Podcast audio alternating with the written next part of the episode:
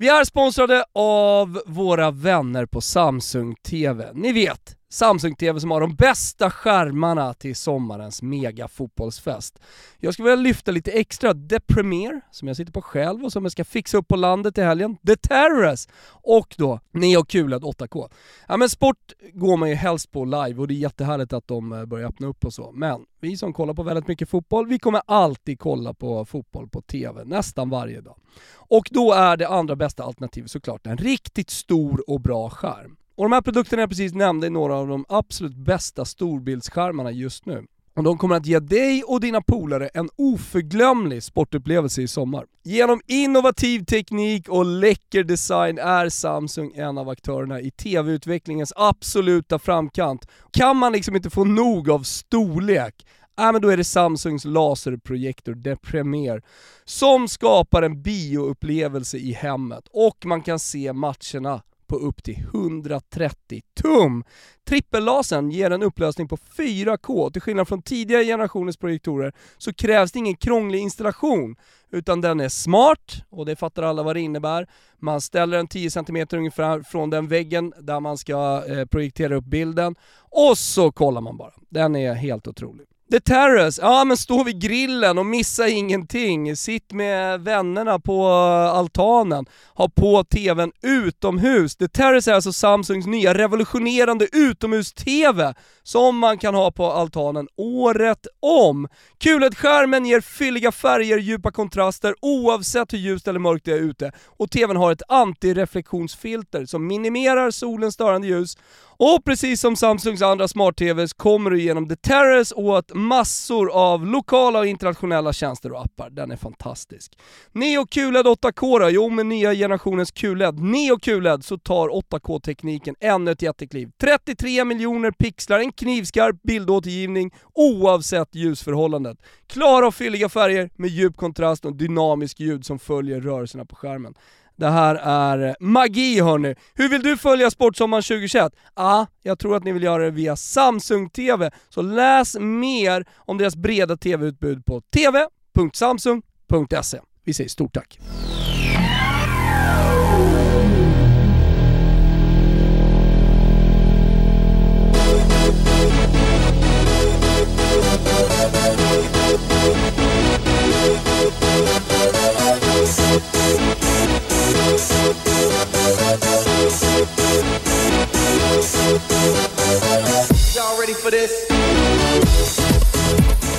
Känner varmt välkomna till Toto Balotto. Det är måndag den 7 juni men framför allt så är det nu EM-vecka. Skolavslutningsvecka! ja. Blir det ja min Jan på skolgårdarna runt om i landet eller? Ja men kanske. Eh, vi har ju fått in eh, lite videos, covers eh, som du kallar dem Gusten, eh, med eh, ja, men folk som sitter och klinkar på gitarren lite olika och då fick vi faktiskt in från en, eh, en son till en lärare som helt enkelt hade kört den på musiklektionen och det var helt fantastiskt. Det var ju gåshud rätt ut. Ja, ja visst. Fina Sverige också med GDPR-lagen också. Man inte Ja, fick ja. filma utan det var bara en svart ruta. Ja, ja, ja. Ja, så var det ju. Och det är många som frågar om Jag min Jan och man kan eh, lyssna på den på Spotify och så. Sitter vår eh, musikproducent Kalle med just nu? Han har suttit hela helgen och mastrat och mixtrat eller vad fan man nu pysslar med. Ja, så det kommer. det var en rolig dag förra veckan när vi Ja. eh, var i Bagpipe-studion i Skärmarbrink. Klassisk mark Ja. för eh, musikkonnässörerna som lyssnar på Toto. Eh, och spelade in eh, en eh, betydligt mer ambitiös variant av Jag min Jan än den du, jag och Kimpa Wirsén på fel tonart knackade ihop veckan innan. Ja, men folk fattade ju liksom inte vad det var. jag, vi, jag, jag hade kommit på en liten idé och sjungit, sjungit in en rad på, a- på iPhonen och Kimpa hade svarat och sen så skrev du hela låten jävligt ambitiöst och fint eh, och sen så bara hoppade du in i studion och sjöng. One take. Och Kimpa Wirsén fick eh, tonarten lite, lite fel. Men vad fan, det blev härligt ändå. Nu Ja, kommer som sagt förhoppningsvis en mer ambitiös variant här. Eh, kanske idag, kanske imorgon, kanske i veckan. Vad vet vi? Eh, den är på gång i alla fall. Det är skolavslutningsvecka, men framförallt så är det då EM-vecka. På fredag så drar det igång. Vi har redan snackat om det i Tutski Balutski. Italien mot Turkiet. Är det den mest perfekta öppningsmatchen ett mästerskap kan ha? Ja, jag sitter och kollar på den italienska elvan här och ser att han är jävligt offensiv. Alltså du kan ju din Spinazzola i eh, Roma, eller hur? Han spelar ju vinge där, alltså snarare än vänsterback, eller? Ja, alltså det är ju mer... Eller han är offensiv i alla fall. det, det, det är ju mer av en ytterforward än vad det är Mm. liksom eh, Teddy Lucic ute på, på, på flyen. Ja, exakt. Och han spelade ju till vänster tidigare väl i Gasperinis eh, Atalantas 3-4-3. Eh, och så, så kollar man på andra kanten, vem är ytterbacken där? Är det en italiensk övning på gång? Flyttar man ut när man har en offensiv vänsterback, en mittback? Nej, nej, nej. Man kör Florenzi där. Mm. Precis. Och sen så då gammelgubbarna Bonucci, Chiellini eh, och så, ja men det är ju ett 4-3-3. Det är jag, jag tycker att det är jävligt offensivt med Berardi, Immobile och Insigne längst fram. Och det är ju det här som är EM-veckan Gugge. Man börjar liksom, man börjar kolla på de här älvorna. Eh, och första matchen är ju Italien mot Turkiet. Såg att Burak Yilmaz gjorde mål i genrepet va? Jajamän, jajamän. De är taggade. Ja, men jag, jag, Enligt Roberto Mancini, en outsider till att vinna EM. det är ju absolut ingen outsider till att vinna EM, men jag tycker med alla liksom genrep eh, med i beaktning, med spelare för spelare, med liksom känsla för hur eh, styrkeförhållandena ser ut i Grupp A så är ju Turkiet ganska klart eh, laget som är favorit att tillsammans med Italien gå vidare från gruppen om man nu ska exkludera de bästa treorna. Det är ju fyra av sex treor som går vidare så, så att det är jättemöjligheter. Men jag håller ju Turkiet som det näst bästa laget i gruppen. Jag håller med dig, jag håller med dig. Det blir en jävla, en jävla start alltså med, med ett eh, offensivt Italien. Om man kollar på Roberto Mancinis landslag de senaste åren så, så är det ju ett Italien som äh, ja, men verkligen har, eh, de ser inte ut som gamla goda Catenacci-Italien om man säger så, utan det, det, det är ganska fröjdigt och det händer väldigt mycket och folk som kan de här spelarna som jag, som jag rabblar upp och dessutom då Barella på mitten eh, och, och Locatelli som har gjort mycket mål i Sassuolo som central mittfältare sådär. Så, så fattar ju alla att eh, om Italien vinner EM-guld eller går långt i EM, ja men då, då blir det också väldigt mycket mål. Mm. Så att, eh, ja det ska bli sjukt spännande. Men du, jag tänker ju på att det blev som eh, vi var inne på i eh, Turkiet i, i deras Tutski-avsnitt, alltså eh, Soyuncu och Demiral i mittlåset. Det, det kan ju Mm. bli en hård nöt att knäcka såklart. Eh, Men eh, som du är inne på, det är ju sån jävla offensiv armada av spelare i Italien där alla verkar vara i slag, där alla verkar harmonisera jävligt bra med varandra.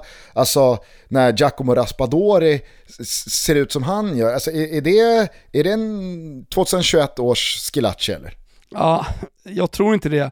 Alltså det, det som har varit stora rubrikerna i Italien, om vi nu får fortsätta att fokusera på den här premiären, eh, så, så, så är det Lorenzo Insigne som liksom ja, bara lyfts upp eh, efter 4-0 eh, vart det var till slut mot Tjeckien i genrepet Yes. och ser ju helt sjukt jävla bra ut på, på träningarna också. Så, så, så är det ju honom som man pratar om som att liksom, ja men det, det, det, det är via Insignes fötter som, det kanske då äntligen ska bli någonting stort. Alltså jag älskar ju Lorenzo Insigne, du också, men han spelar ju i Napoli, han lever ju han lever ju Totti-livet så att säga, det blir inte så många titlar. Det, det, du måste ju spela i, i Juventus eh, om du är kvar i Italien och så vidare. Vilket gör att han då globalt kanske inte får det erkännandet och därför måste han få det i det italienska landslaget. Så det, det är Lorenzo Insignes italienska landslag. Nu går det inte att jämföra honom med Schilacci, det känns som att han alltid ska hitta, hitta någon sån. Men, men du kanske kan hitta någon eh, då anfallsytter Gusten, eh, som, eh, som du kan jämföra honom med som är bättre. Men eh, det, det, är ju- det, är, det är en ruskig Insigne som eh, håller på att varvar upp här nu inför EM-premiären. Men eh, alltså, jag kan ju, eh, alltså, jag kan ju 1990 för dåligt. Jag, jag var ett år gammal och kunde givetvis inte sätta i perspektiv vem Skilacci var kontra då liksom, eh, ja, men de allra största namnen eh, i ett fotbollsvärldsmästerskap. Men jag tänker på det du säger när man då kikar på den förmodade italienska startelvan. Är det inte mer eh, adekvat att prata om Domenico Berardi som liksom den, den, den, den, okända spelaren som för en hel fotbollsvärld eh, kan få ett stort genombrott och verkligen bli en anfallare som gör mål där många sitter och känner, vem fan är det här? Snarare jo. än då Lorenzo Insigne tänker jag. Alltså, som du är inne på, visst, det, det är, inte, det, det, är inte någon Harry Kane eller någon eh, killen Mbappé eller Karim Benzema. Men han har ändå i många år varit framträdande i ett Napoli som har slagit som både ligaguld och gått ganska långt i, i eh, de europeiska kupperna. Så att, alltså, Insigne, det, det, är inget, det, är inget, eh, det är inget blankt papper. Nej, det, det, det, är det verkligen inte. Nej men alltså det, det som är mer intressant då, eftersom du, du byter kant till högerkanten, till en vänsterfotad i det här fallet, Eh, och eh, Skilacci, alltså en eh, spelare ganska okänd för världen som eh, inte startar ett mästerskap, nu startar visserligen Berardi men som kommer in och sen så blir det Eh, blir det spelarens mästerskap så, så är, det det definitivt så, alltså han är ju relativt ung fortfarande, han har ju väldigt mycket kvar att uträtta. Det känns som att Berardi har varit med länge, också spelat i ett anonymt lag, men, men är ju, du vet ju de matcherna du, du, du, du har sett honom när han inte är skadad, för han har varit en del skadad ska sägas. Alltså han, han kan ju fullständigt dominera, och sen så är han sådär jävla konkret också som man älskar med spelare, så han, han, han söker avslut ofta. Han spelar för poängen, han spelar för assisten och målen. Han lever för det, på ett sätt som vissa sådana här eh, tekniska anfallsyttrar kanske inte alltid gör. Utan eh, det är mer trixa runt på kanten. Men om, om vi då ska ta en svensk jämförelse så, så han, han går mer rakare och går mer på mål kanske än vad Dejan Kulusevski gör om Dejan Kulusevski liksom går ner mot linjen och söker inspel, alltså mållinjen, så, så ska Berardi alltid gå in. Han är ju mer lik en Josip Ilicic i så fall. Eh, som, som gärna tar skott utifrån och, och sådär. Och sen så har man då, ja men, och Insigne på den andra kanten som är precis likadan. Eh, så det, det är två anfallsyttrar, en som viker in och skjuter med vänstern, en som viker in och liksom hittar bort det eller skjuter med högen. Plus att Lorenzo Insigne har ju fått lite av det, den rollen som Foppa har i det svenska landslaget. Sök dig vad fan du vill, till vilken fri yta du vill. Spelar ingen roll, alltså det, det, fotbollsplanen är din Insigne. Han har blivit fantasista i det här italienska landslaget och gör lite som han känner för. Exakt. Och det, det, det är lockande alltså, det, det är typ så Roberto Baggio senast man såg eh, eh, en, en liknande roll i ett italienskt landslag. Så att eh, jag, ty jag tycker att Italien har saknat det. Och jag älskar att Roberto Mancini ger honom det mandatet att faktiskt få göra vad fan han vill på planen också. Jag är sponsrade av K-Rauta! Ja men vi älskar Kårauta i Toto Balotto, det vet ni att ni gör också. Nu njuter vi av soliga, härliga dagar. Jag har faktiskt tagit min mick och sitter här ute på altanen och myser lite. Och nu är det ju uteveckor på Kårauta. Jag tycker att du ska gå in i ditt varuhus eller gå in på kårauta.se för att få inspiration. Följ också deras Instagramkonto. Vad är då uteveckor? Ja, men det är ju som det låter såklart. Alltså, inred uteplatsen för att få en perfekt fotbollssommar. Se till att fixa grillen eller ett loungeset inför EM och på Core så hittar du ju precis allting. Och eh, spetsa öronen till eh, nästa vecka för då kommer vi ha en grym kod tillsammans med Coreouta. Så länge så surfar ni in på coreouta.se eller besök något av eh, deras varuhus. Börja bygga ditt EM-häng! Och när du börjar bygga ditt EM-häng, ja, då börjar det såklart på coreouta.se eller i något av deras varuhus. Vi säger stort tack för att ni är med i Toto Balutto. Ciao! Blir det ju lite tvära kast här, men eh, jag såg eh, den gudomliga hästsvansen förra veckan. Har du sett eh, den spelfilmen som, som finns på Netflix? Är det, va? Nej, Alltså jag ska se den, jag har lite problem, eh, alltså nu kan ju jag, alltså Roberto Baggio har ju varit en av mina liksom, Ja. största fotbollsspelare genom hela livet. Och jag har sett eh, liksom så jävla mycket gamla bilder och dokumentärer och allting, kan honom så väl. Eh, därför har jag lite problem med att det är en skådespelare som ska skådespela Roberto Baggio och jag kan historien, så jag Mm. undrar liksom, hur bra kan det bli? Kommer, kommer jag verkligen kunna se det här? Nej men jag, jag, Men jag kan tänka mig att det är bra för någon som inte har koll på honom jag gjorde min, eh, min sammanfattning på Twitter ganska kort, att jag har precis sett klart filmen, vet det fan om jag ska ge den här en överstruken geting eller om den faktiskt var ganska bra. Det är liksom så, här, så jävla svårt att sätta någon slags 1-5 betyg på den. Eh, det, det, det, den hade någonting men samtidigt så, alltså, det, det, det måste sägas en gång för alla. Spe, skådespelare som försöker spela fotboll, eller regissörer eller filmproduktioner som försöker få till fotbollsautentiska scener. Alltså, lägg ner. Antingen Ja, men lyfter man in man riktiga bilder, eller så tar man bort liksom skådespelare som möter en boll med en högerdoja mot, i, i liksom en pendelrörelse. För det, det ser liksom ut som vilken midsommarmatch som helst. Det, det, alltså jag får lite samma problem som jag fick med när, när de gjorde Tintin. Eh, jag vet inte om du har sett den, men då, då gjorde man liksom Tintin eh, verklig men tecknad. Okej. Alltså det var, det, var riktiga, det var riktiga människor men den var ändå tecknad så man, man satt där Fattar och, absolut ingenting just nu, men visst. Ja, ja men eh, de som har sett den förstår. Ja. Och det, det, det är liksom tecknat fast det, det, det, de har försökt att göra så att det ser ut som att det inte är tecknat. Utan det, det, är helt verkligt. Och det, det, var, det, var, det, var, det var ändå man satt och tänkte på hela tiden. Det, det är nog den känslan jag söker här med, med Roberto. Jag har ju sett trailer såklart på, på spelfilmen. Det, kanske den känslan jag fick när jag kollade, att det där är inte Roberto Baggio. Men jag fattar att han ska spela Roberto Baggio, men det känns konstigt på något kon- ja, Ja. sådär. Eh, det, det är ju fokus på tre saker. Det, det är ju eh, hans relation till sin pappa, eh, straffmissen 94 och eh, buddhismen. Är, det, är det någonting om hans tidiga knäskador och allting? Den, den är med, men det är väldigt lite liksom, eh, det är väldigt lite klubblagskarriär, det är absolut noll Fiorentina, sveket, gå över till Juventus, eh, alltså knäskadan är med för det är liksom någon slags start då på, på hela hans karriär. Men eh, i övrigt så är det otroligt lite fokus på hans klubblagskarriär. Förutom då i slutet när Mazzone eh, välkomnar honom med öppna armar till, till Brescia och han blir någon slags hjälte där. Men eh, ah, Och vet du vad som är skönt?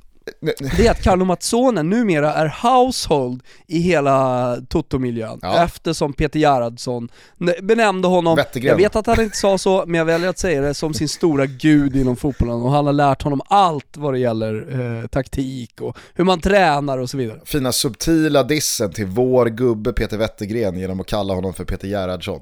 Men alla let it slide.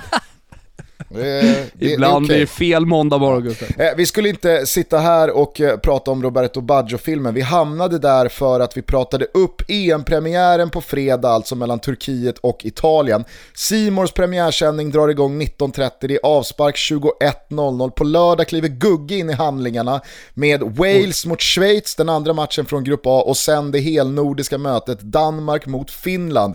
Vilket jävla genrep för finnarna. Ja det är helt otroligt, fy fan. Vad hände? Vad hände? Ja, Alltså, jag vet inte, förvä- förväntade sig folk 4-0, klang och jubel, hattrick på Pukki och, och ett Finland som, som spänner musklerna här? Eller är det bara så att Gugge haft rätt hela tiden, att Finland det är ett dassgäng som inte har här att göra? Jag hoppas att jag har rätt här. Alltså, jag hoppas att det är ett helt annat eh, Finland som eh, kommer ut med hucklan och har målat sig blåvita på kinderna i EM-premiären som en Gothia Cup-match liksom. Eh, det, det finns fler växlar i det här finska landslaget. Det du har sett, eh, det är ju bara ett Finland som, eh, som visar upp sig lite för nationen, eh, visar att man är där, men eh, EM kommer bli någonting helt annat. Visserligen så gick det åt helvete för finska herrarna också, eller åt helvete åt helvete, men de ledde ju mot kanadickerna va. Gick ju mot VM-guld i ishockey, så här mitt i juni. Ja. Men eh, det, det, det slutade med en kanadensisk seger för typ 28 gången i ett VM. Men blev man inte ledsen? Ah, jag håller på Finland. Ja, Mina berguvar vet du, de ska flyga. Inte jag. Det var, det var ju årsdag också för Bobby Bobby, eh, berguven alltså. Ja just det, jag Som såg döp- det. Mm, som namngav det här landslaget för fyra år sedan. Eh, när han landade. Det är ju otroligt ju. Med en berguv som landar på en fotbollsplan i en eh, viktig match. Satt väl på ribban där. Ja, bland annat. Eh, Härjar runt lite. Nej men det, det, det, det jag tycker det är ju inför då den här matchen det är att Danmark faktiskt eh, imponerar och ser, eh, ser väldigt bra ut och ser ut att kunna leva upp till den här outsider-positionen som många ger dem. Jag satt och kikade lite på deras match mot Bosnien igår. Visst, Bosnien ska inte spela EM. Bosnien har ett ganska jobbigt generationsskifte framför sig, eller som de är mitt inne i. Det är Vadå, ett- de har ju Ahmedhodzic. Ja, Det är hur enkelt som helst. S- Så är det ju. Eh, och jag tror nog att Anel Ahmedhodzic ett par gånger senaste veckorna i alla fall har eh, grämt sig över det landslagsval han gjorde. Han hade, alltså alla kan ju det här, han hade ganska bråttom, han var jävligt sugen efter sin stora genombrottssäsong i fjol att ta en plats i landslaget direkt. Jag förmodar att eh, Janne var ganska tydlig att du är givetvis en, en del av det här landslagets framtid. Men nu med ett halvår kvar till EM så kommer jag inte satsa på dig. Det, det, det finns både tre och fyra mittbackar som är före i tågordningen. Så att vill du spela A-landslagsfotboll här och nu, ja, men då kommer du inte kunna göra det i Sverige. Och han då väljer Bosnien. Eh, han spelar direkt i Nations League och låser sig till Bosnien. Men det är vatten som runnit under bron sedan dess och de matcher som eh, fortlöpt och den framtid som kanske mer och mer har liksom brett ut sig i ett längre perspektiv i Ahmedhodzics huvud tror jag har innehållit en del då, ja men eh, ånger, kanske lite efterklokhet, gjorde jag verkligen rätt? Ah, jag vet inte fan, vi får väl se vad det blir av det där, men när jag såg Bosniens lag igår så kände jag ju inte att liksom det här, det, här, det här var klokt. Skitsamma, jag tycker Danmark imponerar. Ja, Bosnien är Bosnien. Å andra sidan så liksom torskar Finland mot Estland och Sverige spelar mot eh, både Finland och Armenien och en hel del andra lag värmer mot Dyngäng. Alltså, jag, jag, alltså, jag såg nu Spanien, eh, de, de får ju i med Busquets eh, covid-positiva test här. Eh, de får ställa sin match mot Litauen, det blir U21-landslaget som spelar den istället. Det, det är inte jättemånga vars genrep man känner, fan vilken klockren eh, uppladdning eller vilket, vilket, eh, vilket helgjutet sätt att värma. Vi, vi pratade Italien, liksom. de spelade 7-0 mot San Marino med ett jävligt roterat lag för att sen spela en match mot Tjeckien 4. Ja, det var ett jättebra genrep, absolut. Men det, det, det är ju inga liksom, som har ställt tre tunga värdemätare på benen för att eh, närma sig någon slags eh, toppform. Eh, så att det, det ska man inte säga kring Danmark som någon alltför stor brasklapp. Jag tycker man imponerar. Man, man kryssar mot Tyskland, man slår Bosnien, eh, man har ett jävla spännande lag på banan och eh, man har ju en grupp Eh, både motståndsmässigt men förutsättningsmässigt framförallt då med alla matcher på parken och så vidare. Som gör att man, man, man får nog fan tyvärr räkna in dansken här alltså. Ja, men dansken hit, dansken dit. Vad det gäller genrep så är det ju såklart lite jargong i när jag säger att man ska torska genrepet för att det, det, det är bättre. Men, men går man tillbaka i historien när det gäller alla, alla typer av försäsongsmatcher så, så vet man att det inte betyder speciellt mycket, för det finns ingen som går in 100% i en sån match. Alltså går, går, går du in för hårt så riskerar du att skadas och så vidare och så vidare. Och du, näm du nämner en massa länder här nu som har genrepat inför, jag har givetvis också suttit och kollat på allting så här. Men, men eh, alltså det man ska, man, man måste ju väga in allt så att säga. Mm. Eh, är, är det Bu- Busquets out på grund av covid och strul i spanska laget? Sånt kan man ju såklart väga in. Annars, annars är det ju lite som vi gjorde i eh, i Tutski Balutski, alltså man måste ju väga in eh, hur man har kvalat, hur det har sett ut, eh, förbundskapten eh, och så vidare och så vidare. Det finns ju så jävla mycket, snarare än bara en match i ett genrep som är viktig för att faktiskt kunna analysera och ha någonting vettigt att säga och, och inför då.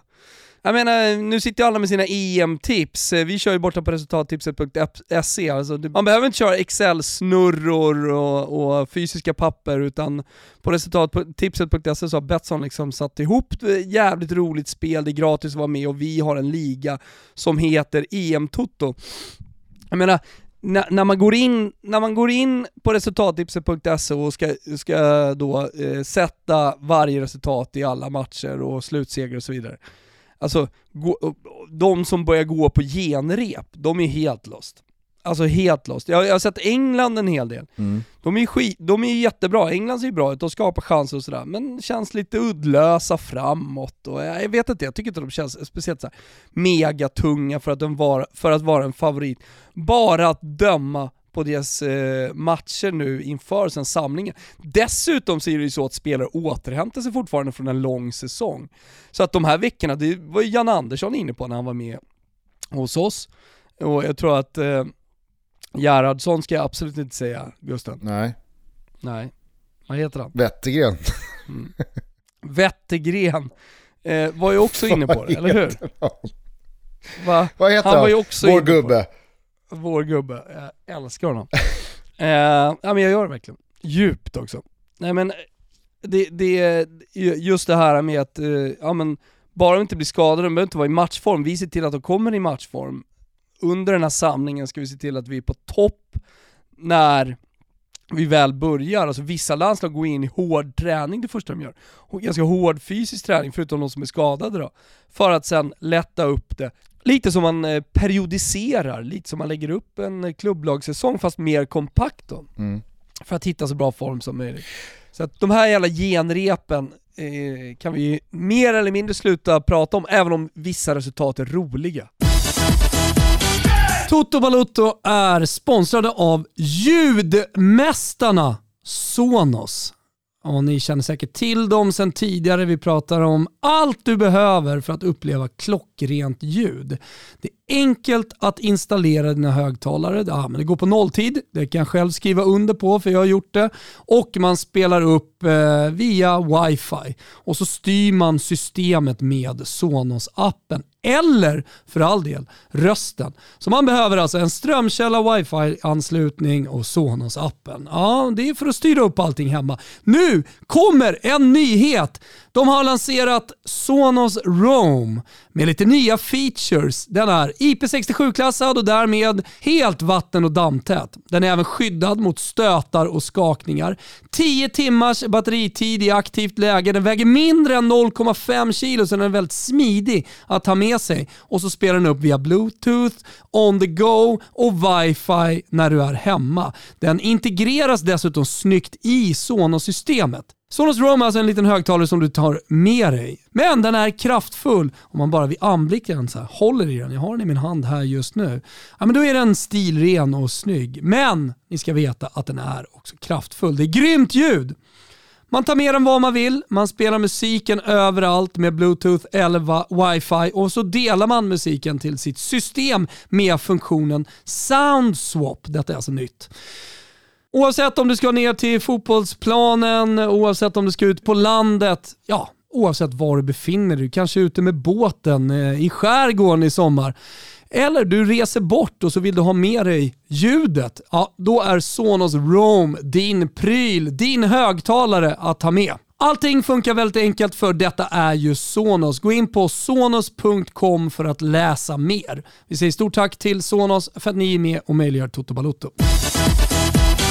Ja, alltså, jag, jag, håller helt med dig. När det kommer till prestation, när det kommer till resultat, när det kommer till startelva, när, när det kommer till motstånd framförallt så är det hur många disclaimers som helst man ska ha i beaktning. Och man behöver inte dra allt för stora växlar av dem. Eh, vi ska alldeles strax komma in på Sveriges dito då mot Armenien i lördags, men jag tänker bara här nu, eh, slutspurten inför mästerskapets början. Det är ju vissa stora drakar som har en sista match kvar att spela.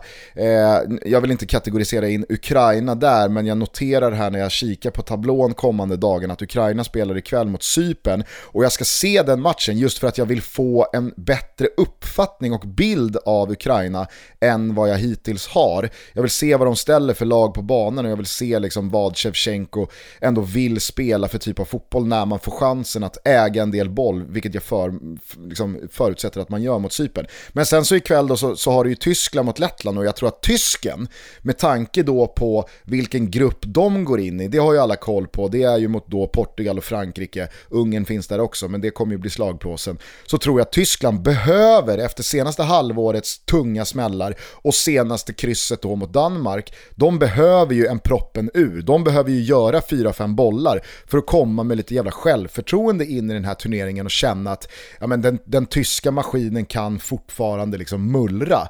Eh, det, det sista de behöver är ju en krampaktig 1-0 hemma mot Lettland. För då tror jag att liksom, då, då, då, då blir man eh, si, sin egen största fiende och motståndare i den här gruppen snarare än de två världsklasslagen man ska möta.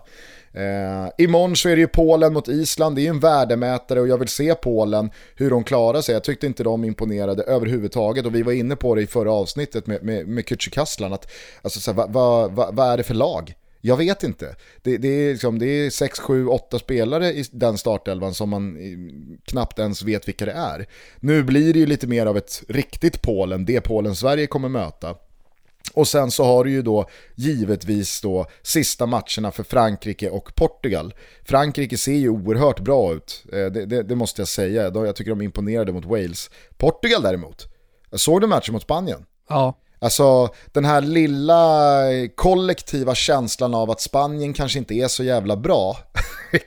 jävla svängning den fick efter den matchen. Alltså, Span ja, Spanien, de dominerade ju mot Portugal.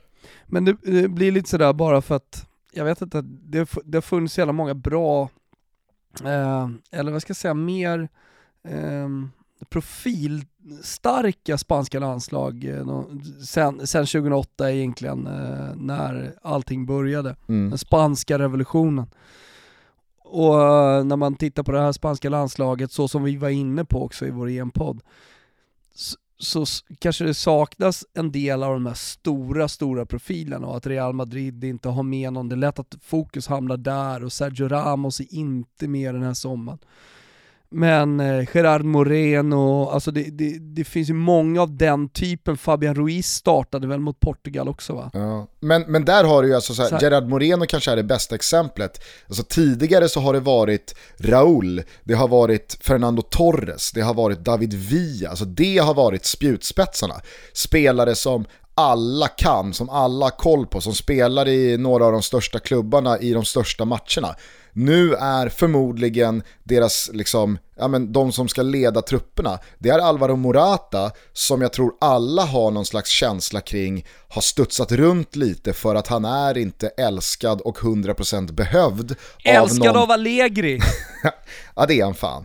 Eh, men, men det känns ju lite som att han snarare har dumpats och hoppat runt bland de största klubbarna och, och landat liksom som, som eh, ett eh, andrahandsalternativ eh, snarare än varit den här liksom Fernando Torres, David Villa eh, anfallaren som, som har spetsat några av de bästa lagen. Ja absolut, och sen så, ja det är sanning med, visserligen med modifikation, men jag, jag, jag förstår vad du menar, vilka känslor du vill åt så här. Jo men vadå, Real Madrid men, men dumpade ju... väl honom, eh, när han hamnade i Chelsea så var väl Lukaku första han köpte, valet. Han köptes väl dyrt av Atletico Madrid? Eh, jo, fast då är det ju Atletico Madrid. Juventus ville ha honom till varje pris, det är det jag menar med att det till varje pris. Då ja, men den här gången så var det väl Luis Suarez som skulle till Juventus eh, och så, så kraschade den eh, transfern och så, och så fick det bli Morata istället. Mm. Ja men absolut, det, det, det, jag säger bara att det är en sanning med modifikation för att han har ändå köpts dyrt av, av klubbar så att de har velat ha honom och sen så har väl inte utfallet alltid blivit så jävla bra.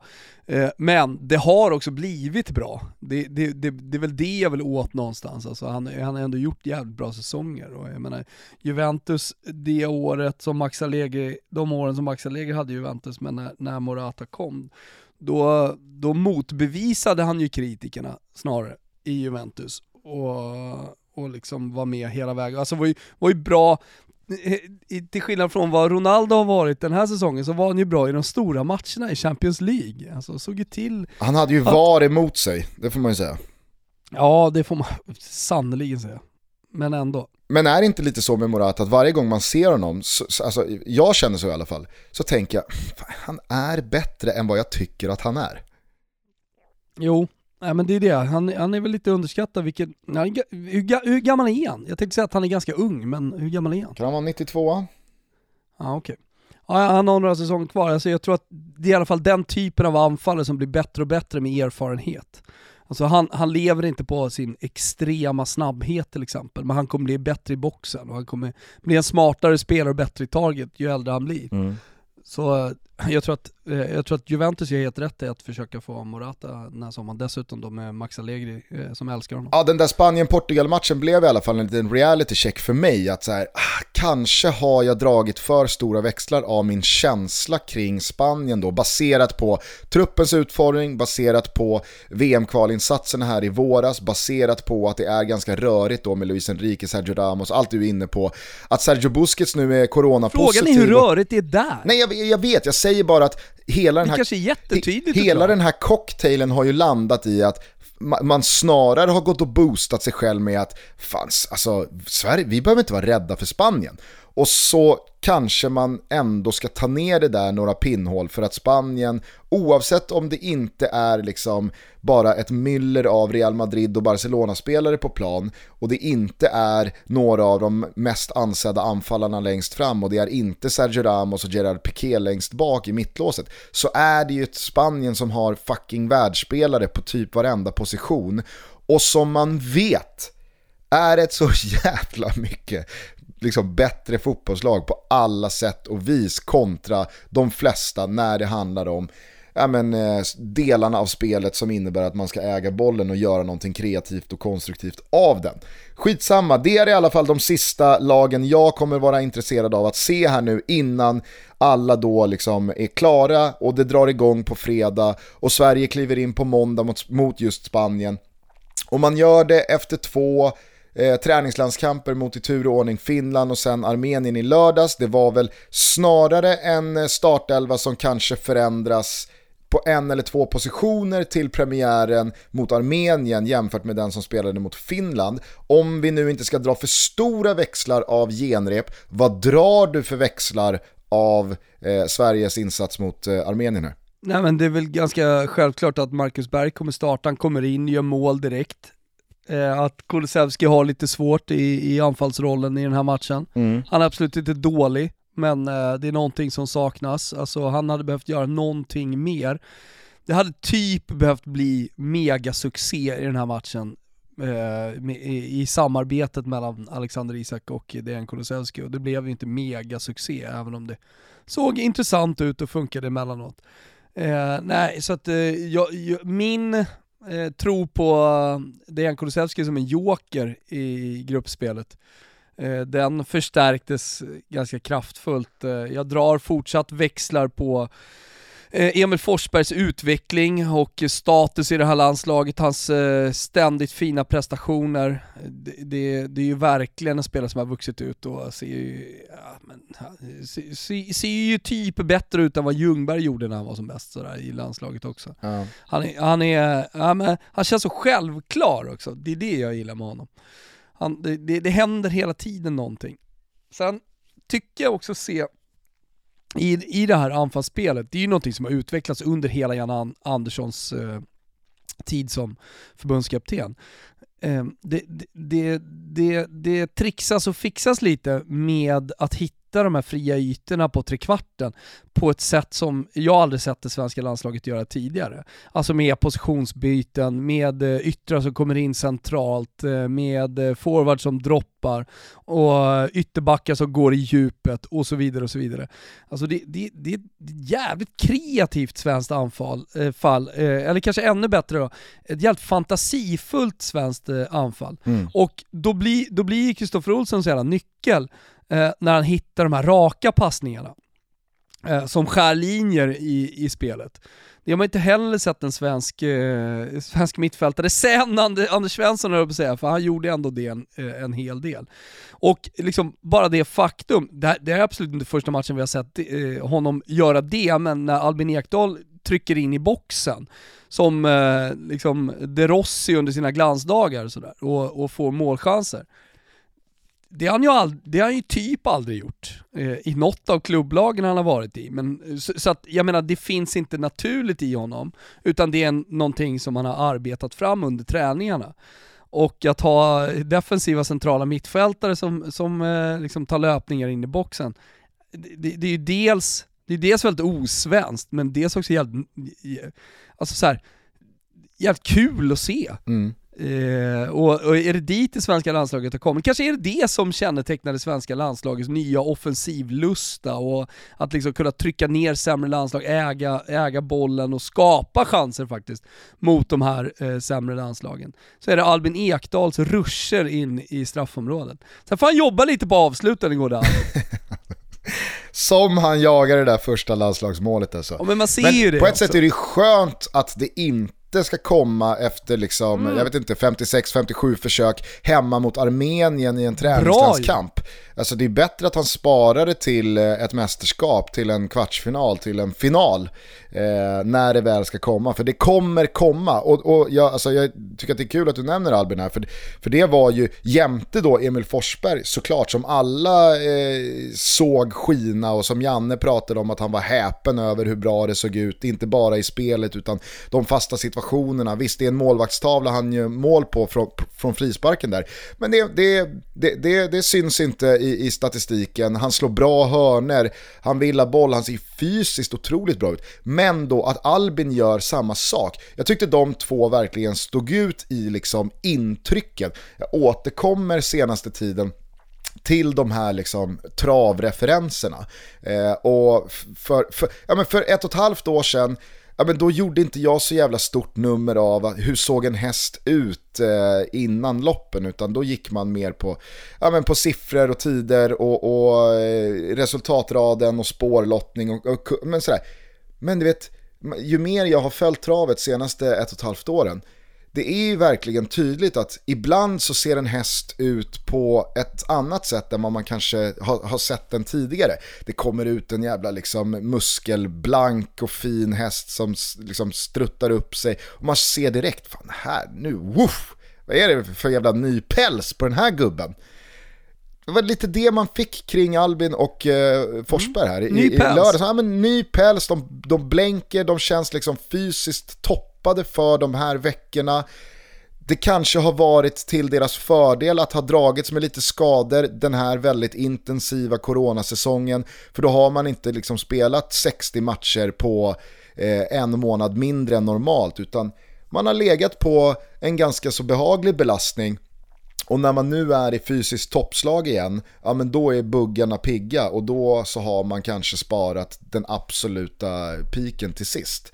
Äh, jävligt, eh, jag blev jävligt glad av att se just de två ta tag i bitarna och verkligen vara liksom det, det, här är inte bara ungtupparnas eh, nya Sverige som ska kunna störa de största utan vi har varit med ett tag, vi vet vad vi gjorde fel i EM 2016, vi vet vad vi gjorde bra i VM 2018. Nu har vi alla förutsättningar att faktiskt liksom åstadkomma någonting ännu större och då tänker vi vara med och ta tag i taktpinnen från start. Jag blir jävligt, eh, jävligt eh, tillfreds av att se deras två insatser. Alltså. På tal om att komma in muskelblank eh, och fin i pälsen så tycker jag ju liksom att Marcus Danielsson eh, gör, gör en potent insats i, i den här matchen. Toto Balotto är sponsrade av Elgiganten och ni vet ju vid det här laget att de hjälper dig att maxa mästerskapsupplevelsen på hemmaplan. För det är det det handlar om för de flesta av oss som inte kan vara på plats när det spelas fotboll. Äh, men då vill man ju skaffa sig det bästa hänget man bara kan göra. Och på Elgiganten så finns allting. Framförallt just nu så finns det en massa grymma deals på allt från soundbars till tv-apparater. Så mitt tips till er för att maxa er mästerskapssommar, det är att gå in på närmaste Elgiganten. Och eh, ja, men känn er för. Kolla in, alltså jag personligen tycker jag att det är, det är, en stor inspiration bara att gå in på Elgiganten. Och sen om ni behöver hjälp, ja men då tar ni hjälp av någon av alla kompetenta medarbetare på Elgiganten så hjälper de dig först och främst såklart eh, experttips och råd, vilka produkter som passar just dig, men sen även leverans, montering, installation, support med mera. Elgiganten ser till så man verkligen får till den upplevelse som man önskar Elgiganten säljer både via elgiganten.se samt via varuhus och butiker över hela Sverige. För de som vill undvika att besöka butiken men ändå önskar produkterna direkt så kan man faktiskt köpa och hämta via Drive-In. Det är som sagt kampanj just nu med riktigt bra priser, så se till att gå in på närmaste Elgiganten eller på elgiganten.se. Vi säger stort tack för att ni är med och möjliggör Toto Balotto det som ändå liksom var lite halvt svajigt efter Finlandsmatchen och inte då bara med tanke på Danielssons insats utan kanske snarare då att var står egentligen Ponne eh, i Jannes eh, hierarki? Vad händer med Granen och är Filip Helander med tanke då på att han spelade VM-kvalmatcherna i våras och fick väldigt mycket lovord av Janne en potentiell startman. Men när han då får Armenien-matchen, dessutom spelar upp sig, gör mål och ser väldigt självklar ut bredvid Vigge så, så råder väl inga tvivel om att det där är mittlåset. Nej men det jag är ute efter här, det, det, det är den nya pälsen. Eh, det, det är auran på planen. Alltså jag ser ju fan en Fina fucking Marco Materazzi där. Vad sa du? Fina nya pälsen, blank och fin. Ja, nej, men så, det, det, var han ju verkligen. Han var blank och fin och stor och stark och hade pondus, som du säger, han gör mål så här, men, men, men, men det var en aura kring eh, Danielsson som påminde mig om en stor mittback. Förstår du? Ja, ja. Alltså, han kom ut och tryckte av bra farter i bakvarv på bortre lång. Exakt, det var vad fan Danielsson gjorde i lördags. Ja, Ja men du förstår, alltså, ta sån jävla plats ute på planen och känns jävla självklar i varenda jävla moment. Det är det. det, det, det, det är så här, han hade kunnat slå bort lite pass, det spelar ingen roll. Ser så jävla mäktig ut ute på planen. Marcus Danielsson, vår svenska mittback. Titta på honom! Det är så jag känner. Titta, där står han! Mackan! Mackan Danielsson va! Jävla aura på den gubben. Så knoppar han in bollen också. Det är så jag känner, förstår du? Det är det som är känslan här Gusten. Det är, han, han bara lyser. Ja. Va? Nej, men alltså, du är rädd för honom Det fanns nästan. en tid eh, när eh, Marcus Danielsson spelade i Djurgården och det på riktigt kändes, alltså jag vet att det är, en, det är en trött och sliten gammal sägning, men det är så här målchans varje gång. Eh, man, man, brukar väl säga det om Senisa Mihailovic, om det fall, ifall det var frispark på offensiv planhalva, då var det målchans varje gång eh, Mihailovic la upp bollen. Eh, Men det fanns en tid när Danielsson spelade i Djurgården, där på riktigt, hörner för Djurgården framåt, det, det kändes som målchans varje gång för att Marcus Danielsson, alltså det, det, det, gick liksom inte att plocka bort honom i luften. Nej men det, det, det, är det som är grejen, och så blir målet, så pirrar i pungen, där fan där kommer han, och sen är det Albin som är på första nicken va, som ja. stryker utanför och sådär. Man oh, vi har ytterligare en kille. Men jag ser Mackan va, vår jävla Mackan! Som glider upp och sätter den där bollen. Jo, men nu, du vet, han... Klart det blir ett par pytsar i, i gruppspelet. Han står på tre gjorda på nio landskamper. det är riktigt ja. bra för en forward. Alltså det har surrats om den här jävla mittbacksproblematiken länge nu. Ja. Men eh, det, är inte, det är inte Mackan som kommer, som, som vi ska vara rädda för. Men alltså du, hans, någon slags underprestation. Nej det tror jag inte jag heller, eh, men... Vigge däremot, han var ute och snurra lite va? Han har en egen liten verksamhet där ute på planen. däremot, va? på tal om att liksom ha en ny fin päls och, och vara blank och fin. Alltså fan vad härligt det var att se eh, Vigge ha skalat bort de där fjunen i, i, i ansiktet. Var renrakad, släppt upp barret, lite produkter i. Han var snyggare än på många, många år i lördags. Ja, det får man ju verkligen säga. Och Alltså, det säger mig också någonting. Visst, det, det kanske är fåfängt Mm. och det, det är lite liksom, eh, är, är det sådana grejer man ska ta med i beaktning? Ja, alltså någon som verkar tänkt till på sin look inför ett mästerskap är sugen på att visa vart skåpet ska stå. Det är vad jag Ja, gör men- av det. Den där lilla krulluggen och, och hela paketet va, den lite, lite längre. Nu vet jag att han var rakad eh, när han spelade i Benfica. Men, men den, det är en mer portugisisk eh, Vi- Vi- Victor Nilsson Lindelöf som vi ser här nu med, med håret som fladdrar. Han spr sprang runt så jävla mycket och härjade och satte sig i konstiga Han redde ju ut allting. men Ja. satte sig i så onödigt konstiga situationer och sånt där. Jag tyckte det var lite roligt att kolla på honom var lite skön Vigge i den här matchen. Nej, men jag tror att det kan ha varit bra för honom att göra en sån där match för att liksom så här, ta ett snack med Janne och Gerhardsson eller Wettergren, eller vem som nu är vår gubbe där jämte Janne. Eh, att liksom så här landa i, Vigge, du behöver inte hålla på och överarbeta sådana här situationer. Du behöver inte fladdra iväg, du behöver inte visa att du är bäst. Du är bäst, du har vunnit två guldbollar av en anledning. Du ska vara vår liksom gjutna, solida, stabila klippa. Alltså, back to basic bara. Det är perfekt att han fick göra en sån match så att man tar det snacket så att Vigge vet, ja ah, men just det. Det här är inte Manchester United. Jag har inte någon Bailly som knackar på dörren och jag är inte kritiserad och ifrågasatt av halva eh, den mediala Alltså, det är bevakningen. väl då man spelar enkelt? Jo, men det är väl då också man känner Det är att här man behöver... han fick en feeling. Ja, fast kanske också för att han behöver visa hur bra han är. Han behöver visa liksom hur jävla Jo. svala snubben han är. Här kommer Iceman Vigge igen. Nej, spe, alltså, spela bara klokt och enkelt så, så, så är du bäst liksom. Eh, men eh, på tal om de här fasta situationerna som såg så jävla bra ut och, och Mackan Danielsson är eh, liksom nära vinst varje gång och Albin är uppe och stryker nickar utanför stolpen och så vidare. Det var ju faktiskt Emil Forsberg som slog, tror jag, så länge han var på plan, varje hörna utöver då frisparken han, han sätter. Lyfter man bort den aspekten från Sebastian Larsson, att han dessutom missar den här straffen då som innebär att han ska gå och ställa sig sist i kön. Alltså, Kulusevski, jag tycker inte att han på något sätt liksom stärkte sin aktie att starta på topp, för det måste innebära att Marcus Berg eller Andreas Isak inte startar, ja men då räknar jag bort Kulusevski från att starta som forward. Men är det inte då så att Kulusevski faktiskt ska finnas ute till höger? För att jag är den första att skriva under på att Sebastian Larssons högerfot är en tillgång eh, utifrån de fasta situationerna när han är på banan. Men om inte han ska slå de fasta situationerna utan Emil Forsberg kan klara av det, ja men då tycker jag att ganska många procent i argumentationen för att Sebastian Larsson ska eh, starta ute till höger försvinner. För att den, den, den kanske största missuppfattningen av alla kring Dejan Kulusevski är att han inte kan liksom försvara.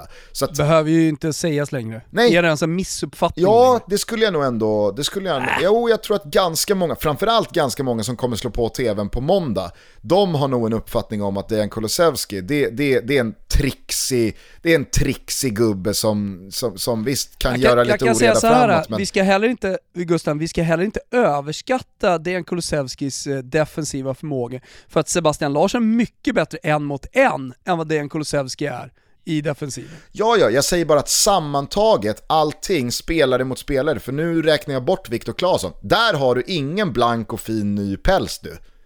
Herregud. Nej, det är samma gamla ruggpäls som... Det är vinterpälsen på. Ja, men det är vinterpälsen på där.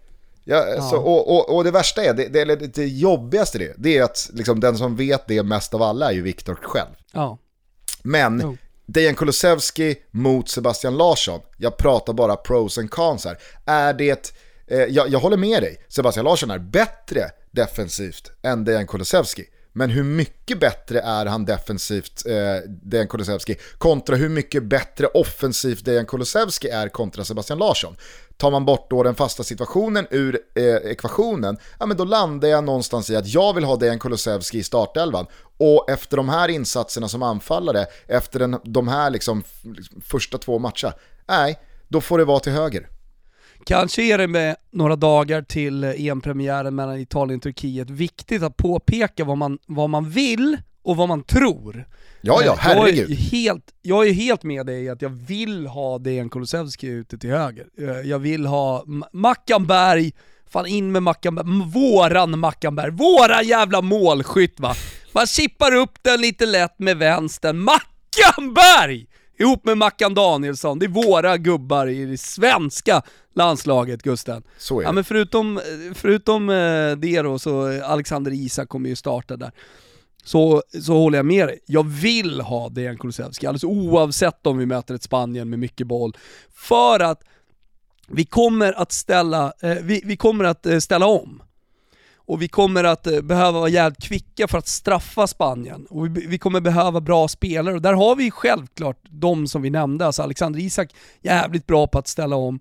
Eh, Emil Forsberg, han är ju också en av dem. Men, men till höger, visst du kan få bollen på fötterna på, på Sebastian Larsson, han kan slå bra bollar i djupet och sådär. Men alltså, jag får ju bara upp Parmadejan. tillsammans med eh, Jer Jervinho som liksom bara totalslaktar Serie A-försvaren. Han är en otrolig omställningsspelare. Ja, ja. Bolltransportör. Alltså ruskig jävla omställningsspelare. Vilken bolltransportör han är.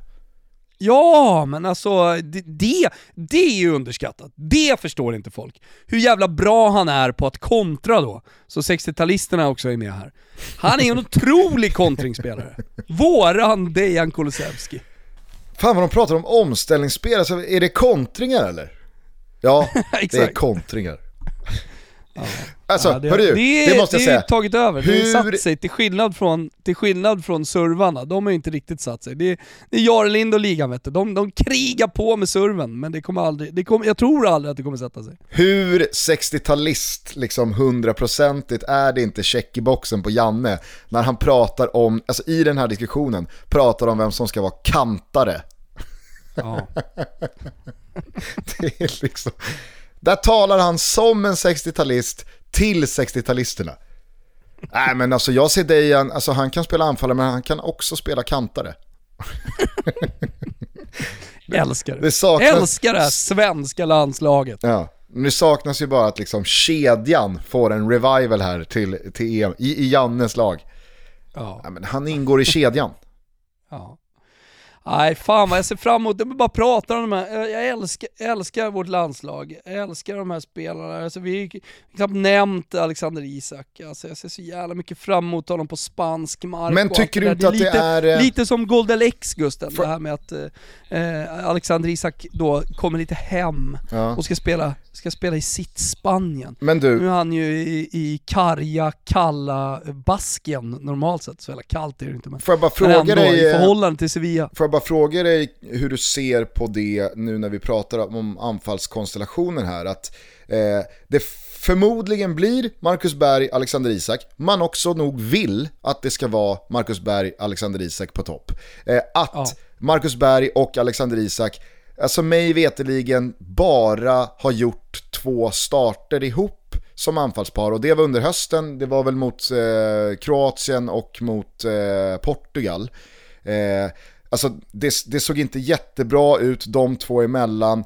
Sen klev Zlatan in och, och liksom förändrade allt under senaste samlingen. Men de här två matcherna så har de två funnits tillgängliga att spela med varandra, men man har inte spelat dem. Alltså är det, visst, du, du, du, du mässar ju här att man inte ska dra allt för stora växlar av genrepen och så vidare. Men jag hade ju varit betydligt mer liksom lugn och trygg i beslutet av Janne att inte spela dem ifall de som typ Berg och Quaison hade haft ett helt kval ihop eller spelat 15 landskamper tillsammans. För det pratar ju Janne väldigt mycket om efter matchen mot Armenien att ja, men, det är klart att det är skillnad på hur det ser ut mellan Marcus Berg och Quaison, för de har spelat så mycket tillsammans, kontra då Alexander Isak och Kulusevski. De har knappt spelat ihop med varandra överhuvudtaget. Och det är väl klart att det syns och det märks på ett negativt sätt. Det är ju det han antyder, det är det han säger mellan raderna. Men om det nu är så att han har tänkt att spela Marcus Berg och Alexander Isak på topp tillsammans mot Spanien i premiären hela tiden, varför har han inte gett dem lite fler minuter ihop än vad som Håller faktiskt med. är fallet? Håller med, håller helt med. Borde han ha gjort. Borde ha gjort det i genrepet också i och med att det är just ett genrep. Ja, men det är det jag säger. Sista svaret kanske. Så att det, det, det är liksom, jag, jag, jag, behöver inte måla fan på väggen här, men blir det Marcus Berg och eh, Alexander Isak på topp mot Spanien på måndag, som jag både tror och vill och hoppas och utgår från, så är det ju ändå märkligt och anmärkningsvärt att de inte har spelat mer tillsammans än vad de har gjort, när chansen faktiskt har funnits. Och, och, och då, då, måste man ju ändå säga liksom att eh, de här spelarna är unga, precis kommit fram, eh, han kommer från en succé säsong, Alexander Isak, eh, för ett år sedan när det vankades EM och när coronan kom och alltihopa. Fan vad skönt att den ska bort nu! Eh, så, så var det ju fortfarande liksom en junis i mångt och mycket som hade hoppat in i 16 minuten för William José. Alltså det är en helt annan spelare, alltså, det, det, det, är inte 28-årig spelare som man haft, eh, egentligen haft chansen att spela mer ihop med, med eh, Mackan Berg, utan det, det, det, är en spelare som har, som har växt in i den här startelvan med sina prestationer och det har inte funnits så många lägen att spela dem. Visserligen nu i helgen var ett, eh, ett läge, alltså det var en möjlighet att få dem att hitta varandra mer och hitta ett samspel. Det håller jag med om, men jag tror inte man kan eh, liksom, man, man, man lasta Janne, det är inte det vi gör, men, men eh, han har inte haft så många fler lägen. Nej, men det, det, det, det går ju i alla fall så att... förvånad. Nej, fast det går ju i alla fall att tycka att... Jag är inte så förvånad. Nej, okej, du är inte så förvånad. Nej. Nej. Ja, det var en två plus-spaning. Det vill jag säga här. Ah. Känner, känner att vi ska, vet du vad? Jag känner att vi ska vara lite på tå här nu. Jag inför, inför EM. Jag tyckte du ändå, du, du, du var väldigt uh, tydlig där i början. Håller med, jag håller med.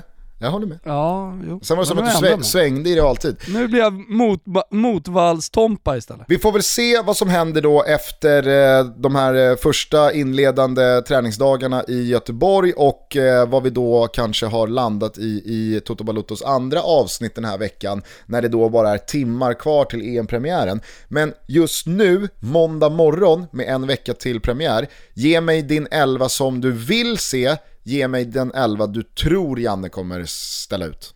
Ja men det är Robin Olsen i mål. Eh, vilken det... elva tar du nu? Den eh, jag vill se. Ja. Eh, Pierre Bengtsson till vänster, det är, det, det är Mackan, vår Mackan, i mittlåset tillsammans med Vigge. Och sen är det är, är Big Mike ute till höger va. Och sen så är Dejan till höger framför Big Mike och så har vi ett centralt mittfält på Albin Ekdal och Koffe och sen så är det han Forsberg va, till vänster och så är det Alexander Isak eh, och Berg på topp. Mm, det är elvan du vill se. Eh, kontra den du tror då, eh, vad är det för förändringar? Jag tror att Seb Larsson startar. På Kulusevskis eh, bekostnad mm. då, givetvis. Ja. Ja, men jag är väl, jag är väl ganska väldigt lika. Jag tror Du är ganska väldigt lika. Ja, men jag är ganska väldigt lika på den. Ja. Eh, jag vill också ha Kulusevski ute till höger för jag vill ha honom på plan.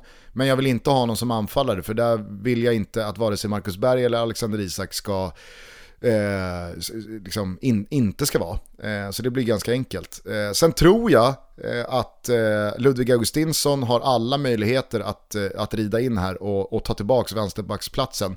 Eh, budskapet eh, var väl igår att från och med nu så går eh, Augustinsson för fullt på träning. Då handlar det om en vecka. Vi ska komma ihåg att Pierre Bengtsson alltså inte ens togs ut eh, i EM-truppen för 10-15 dagar sedan. Sen så har, har eh, hans situation svängt eh, och det grövsta med skadorna som varit på Ludde och Martin Olsson och han har gjort två bra insatser här mot Finland och Armenien och det är ju en gedigen solid spelare som dessutom har spelat ganska mycket i Jannes landslag eh, i tävlingssammanhang senaste åren. Men... Ser han inte jättebra ut också?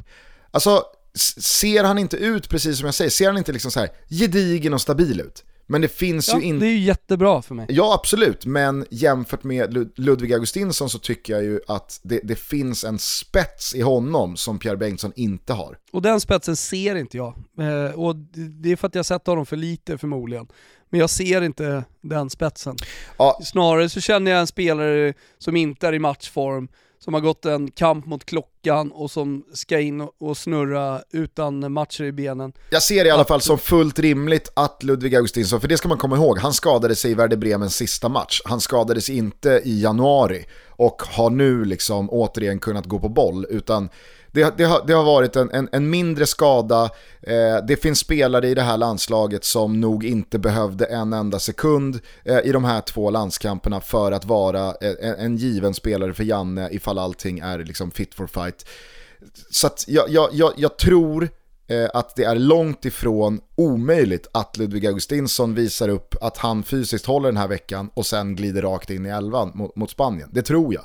Eh, absolut, absolut. Men eh, vad det blir, ah, det känns mindre, det känns, eh, mindre viktigt. Det, för, mig är det, för mig är det lite hugget som stucket, i synnerhet mot Spanien också. Det, det är liksom det kanske inte är de sista procenten offensiv spets som kommer avgöra eh, på, på Ludvig Augustinsson kontra Pierre Bengtsson, utan Nej. så länge vi sätter defensiven, eh, och där, där tvivlar jag inte på att Pierre Bengtsson kan gå in och göra ett, ett riktigt bra jobb. Så att, ja.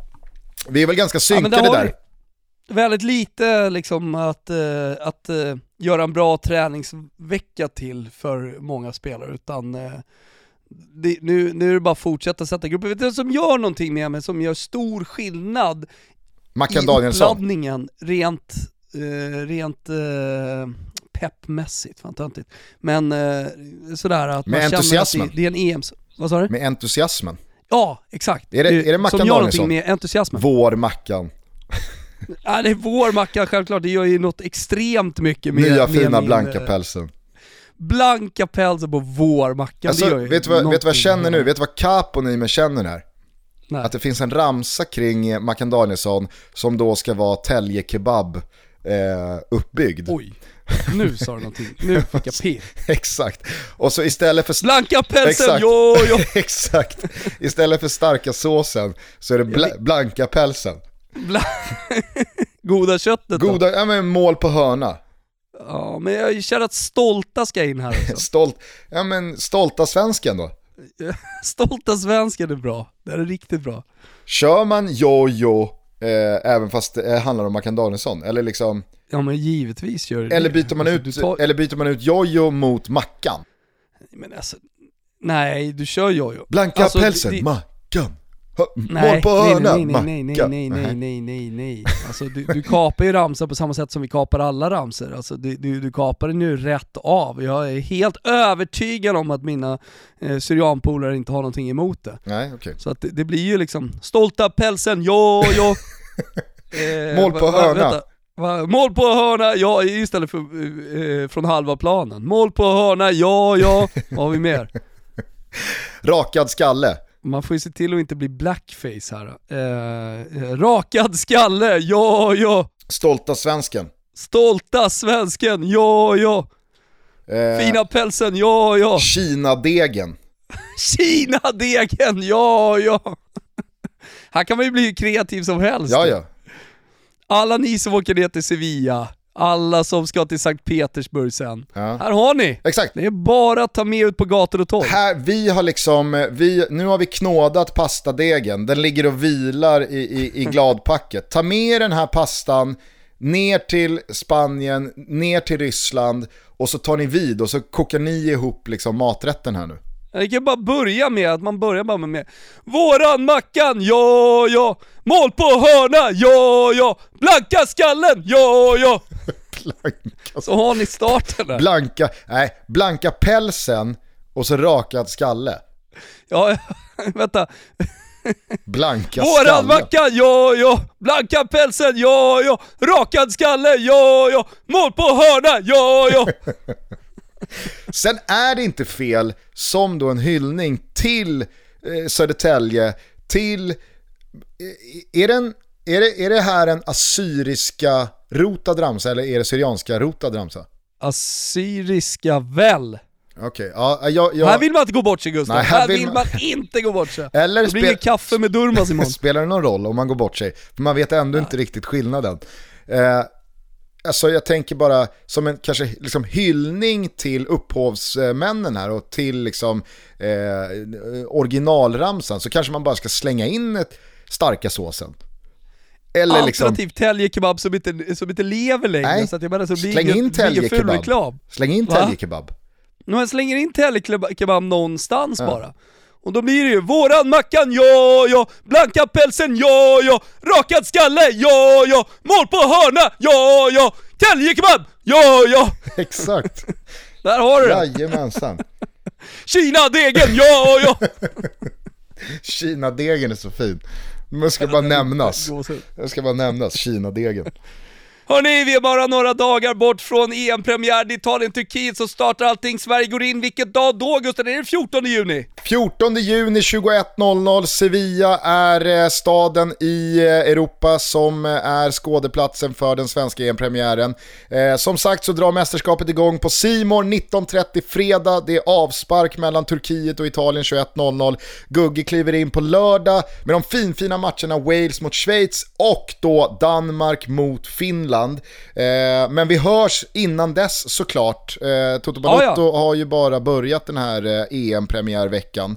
Eh, Exakt. Så att, eh, fan, eh, ha fina dagar till dess. Så vad fan, ta hand om varandra och njut av dagarna fram till dess. Regga ditt lag på resultattipset, för guds skull. Ja, men det, ska man göra och sen så tycker jag att alla som lyssnar på det här äh, och som kommer sitta och kolla på Gugge eh, har ju såklart också en second screen och då är det Tipslördag EM edition som gäller.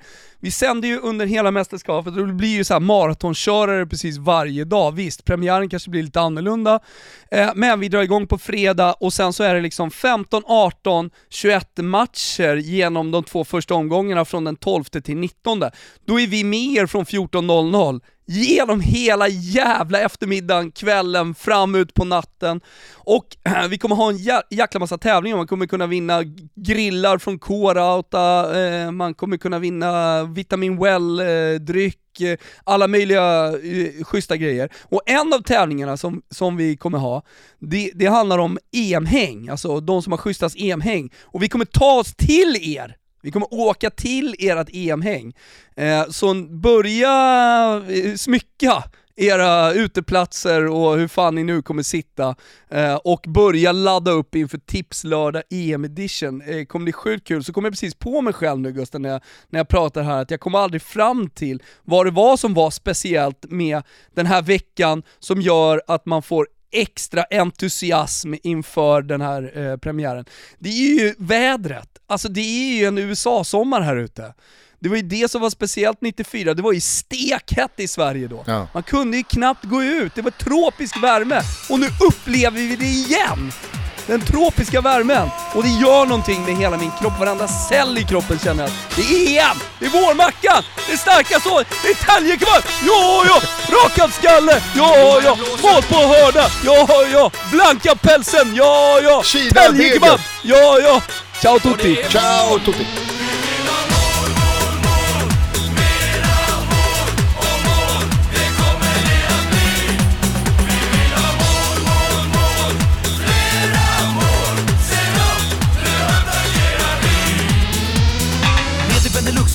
EM-trupp som attackerar i grop så alla lag ser upp.